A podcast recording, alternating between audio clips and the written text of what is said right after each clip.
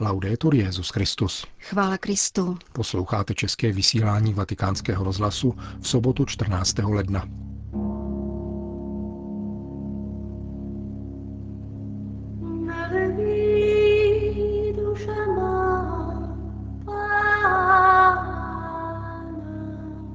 Politika a ekonomika by měly spočívat ve výkonu ctnosti zvané moudrost, řekl papež František členům australské nadace Global Foundation. Petrův nástupce přijel na zvláštní audienci palestinského prezidenta Mahmuda Abáse. To a mnohé další uslyšíte v našem dnešním pořadu, kterým provázejí Milan Glázer a Jana Gruberová. Nebo na pokoru děvky své. Zprávy vatikánského rozhlasu. Vatikán. Schromáždili jste se v Římě, abyste hledali správné cesty vedoucí ke kooperativní globalizaci, tedy takové, která stojí v příkrém protikladu ke globalizaci lhostejnosti. Oslovil dnes papež František zástupce Global Foundation, australské neziskové organizace. Její členové z finančního, podnikatelského, politického i akademického sektoru se v těchto dnech v rámci dvoudenního kulatého stolu zamýšleli nad možností, jak obnovit důvěru v globální ekonomiku. Papež jim připomenul moto jejich organizace – společně usilovat o globální obecné dobro.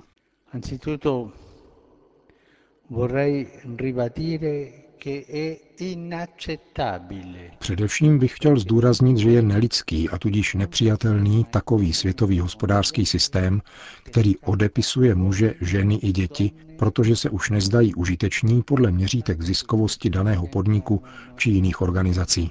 Toto skartování lidí vede k regresi a k odličtění jakéhokoliv politického i ekonomického uspořádání. Z těch, kteří zapříčinují anebo dopouštějí odpis druhých lidí, uprchlíků, zneužívaných nebo zotročovaných dětí, chudých lidí, umírajících zamrazů na ulici, se stávají stroje bez duše. Implicitně přijímají princip, že dříve nebo později také oni budou skartováni, až už nebudou prospěšní společnosti, která do svého středu postavila finanční modlu. Po pádu totalitních systémů v 90. letech a postupné integraci trhů, dnes nazývané globalizací, varoval svatý Jan Pavel II. před rozšířením kapitalistické ideologie. Soudil, že to sebou přinese minimální či nulovou pozornost jevům vyčlenování ze společnosti, vykořišťování a lidského odcizení.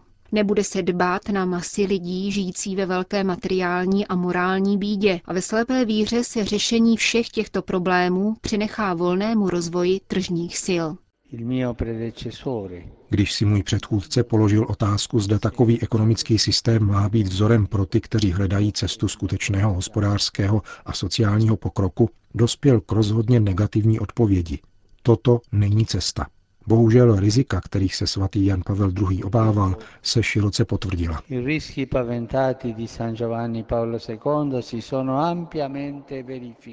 Naštěstí však existují instituce i jedinci, kteří léčí zlo vyvolané nezodpovědnou globalizací. Papež za všechny jmenoval matku Terezu z Kalkaty. Přijímala každý lidský život, nenarozený, opuštěný i odepsaný, a dala slyšet svůj hlas mocným země, aby uznali svoji vinu za zločiny bídy, kterou sami stvořili.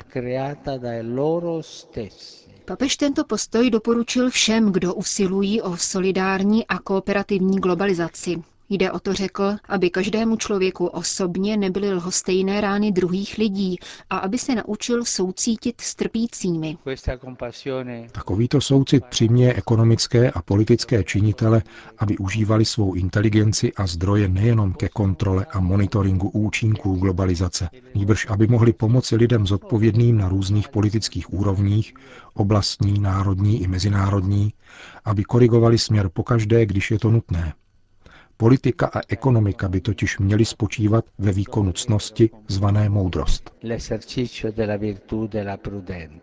Církev nestrácí důvěru, protože zná velký potenciál lidského rozumu, který se dává vést Bohem a také dobrou vůli všech nepatrných i velkých, bohatých i chudých, podnikatelů i pracujících. Loučil se papež se členy australské organizace Global Foundation. Vatikán. Papež František přijel na audienci palestinského prezidenta Mahmuda Abáse, známého také jako Abu Mazen. K setkání došlo v souvislosti s dnešním otevřením palestinského velvyslanectví při svatém stolci, které je dalším krokem v posílení vzájemných vztahů, následujících po uzavření všeobecné smlouvy mezi svatým stolcem a palestinským státem.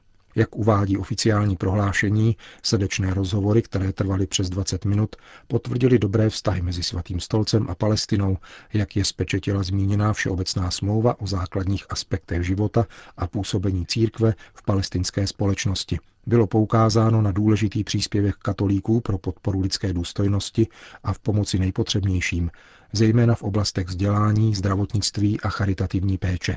Dalším tématem byl mírový proces na Blízkém východě. Obě strany vyjádřily naději, že bude možné obnovit vyjednávání mezi zainteresovanými stranami, která povedou k ukončení násilí, jež působí nepřípustné utrpení civilnímu obyvatelstvu a ke spravedlivému a trvalému řešení. Mluvilo se rovněž o významu péče o posvátný charakter svatých míst pro věřící všech tří abrahamovských náboženství. Zvláštní pozornost byla věnována také dalším konfliktům, sužujícím blízkovýchodní oblast. V rámci výměny darů věnoval František Abásovi medaili svatého roku milosedenství a arabské překlady exhortace Amoris Leticia a encykliky Laudato Si. Mahmud Abbas předal svatému otci ikonu Ježíšovy tváře, kámen z Golgoty, záznam o probíhající rekonstrukci baziliky narození páně, knihu nazvanou Palestina a svatý stolec o diplomatických vztazích mezi oběma zeměmi a pozlacenou ikonu svaté rodiny. Vatikán. Papež František dnes v podvečer v kapli Ducha Svatého v domě svaté Marty pokřtil děti z oblastí postižených ničivými zemětřeseními ve střední Itálii, které se narodily v posledních měsících. Křesní obřady probíhaly v soukromí a bez přítomnosti televizních kamer. Ve věku 94 let včera zemřel švýcarský kardinál Gilberto Agustoni. Tento emeritní prefekt nejvyššího tribunálu a poštolské signatury se narodil v bazilejské diecézi 26. července roku 1922. Na kněze byl vysvěcen v roce 1946 v Lugánu. O čtyři léta později odešel do Říma, aby se stal osobním sekretářem kardinála Otaviányho, který tehdy působil na kongregaci svatého Oficia, dnes nazývané pro nauku víry. Po ukončení právnických studií na Lateránské univerzitě se podílel na pokoncilní liturgické obnově. Od 70. let působil Gilberto Agustoni v tribunálu římské roty. V roce 1986 byl jmenován sekretářem Kongregace Proklérus a zároveň také arcibiskupem. Z tohoto titulu se podílel na vypracování apoštolské konstituce Pastor Bonus a řádu římské kurie, který částečně představuje jeho praktickou aplikaci. V roce 1991 byl arcibiskup Agustón jmenován členem nejvyššího tribunálu apoštolské signatury a o čtyři léta později jej Jan Pavel II. pověřil jeho vedením. Krátce na to následovala také kardinálská nominace. Prefektem apoštolské signatury zůstal kardinál Agustón do října roku 1998. Pohřebním obřadům kardinála Gilberta Agustoniho bude v úterý 17. ledna v 10 hodin předsedat ve vatikánské bazilice kardinál Angelo Sodano. Kardinálské kolegium nyní čítá 226 členů, z toho 120 voličů. Právo účastnice konkláve má v této chvíli 22 kardinálů jmenovaných Janem Pavlem II., 54 jmenovaných Benediktem XVI. a 44 jmenovaných Františkem.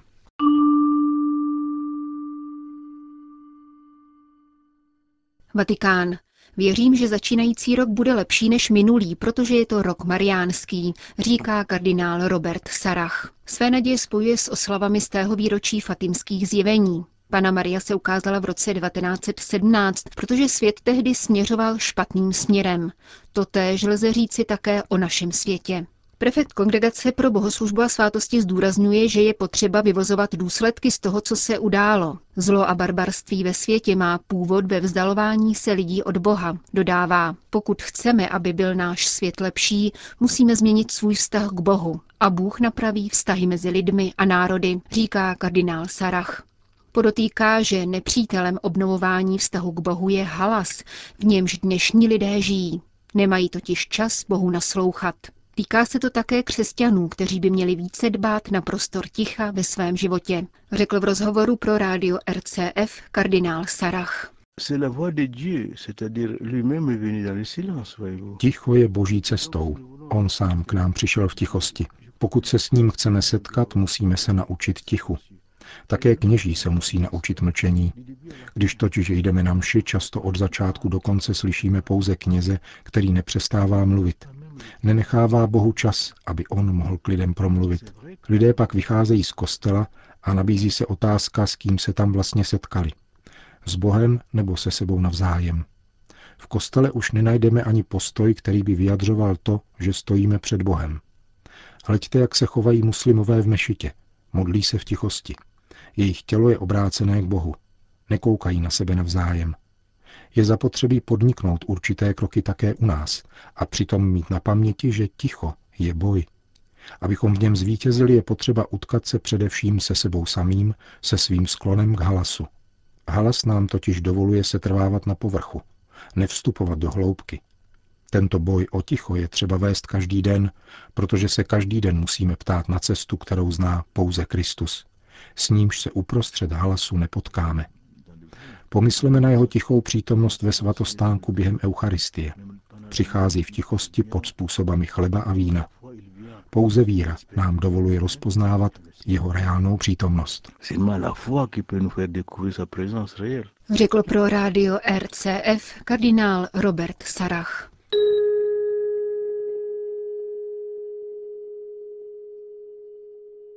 Brusel. Domnívám se, že v Evropě narůstá vědomí jejich křesťanských kořenů a hodnoty náboženského rozměru v soukromém i veřejném životě, řekl v Bruselu předseda Rady konference Evropských biskupských konferencí. Kardinál Angelo Baňásko dodal, že podobnou tendenci zaznamenal i v přesvědčení křesťanů o nutnosti jejich angažovanosti v sociálním a politickém životě. Janovský arcibiskup poznamenal, že bylo období, kdy se křesťané distancovali od společnosti a politiky.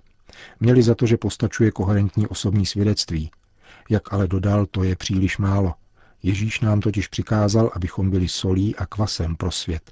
A takovými máme povinnost být. Ve svém projevu se dotkl také problému terorismu a varoval před paralizujícím strachem. Křesťanství dodává vnitřní sílu, abychom překonávali strach a neuzavírali se do sebe, abychom hleděli dále a výše, řekl kardinál Baňásko.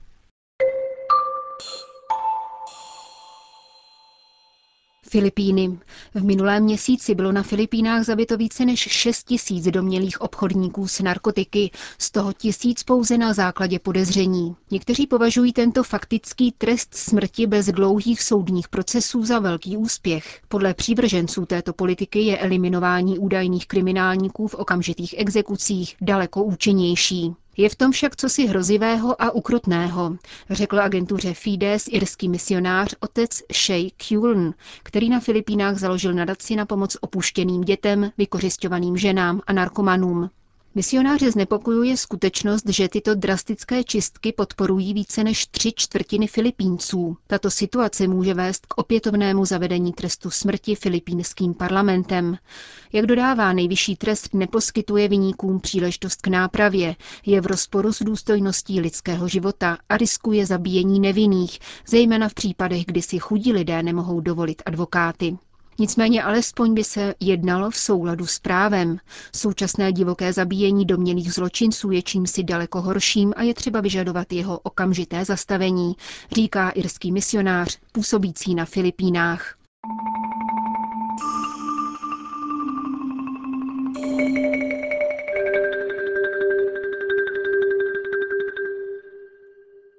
Vatikán. Nový McDonald pod hradbami Vatikánu bude podporovat bezdomovce. Každé pondělí tato známá síť fast foodů připraví pro potřebné tisíc jídel. Rozdávat se budou při Via della Conciliazione ústící do náměstí svatého Petra a na dalších blízkých místech, kde na ulici žijí stovky Italů i cizinců.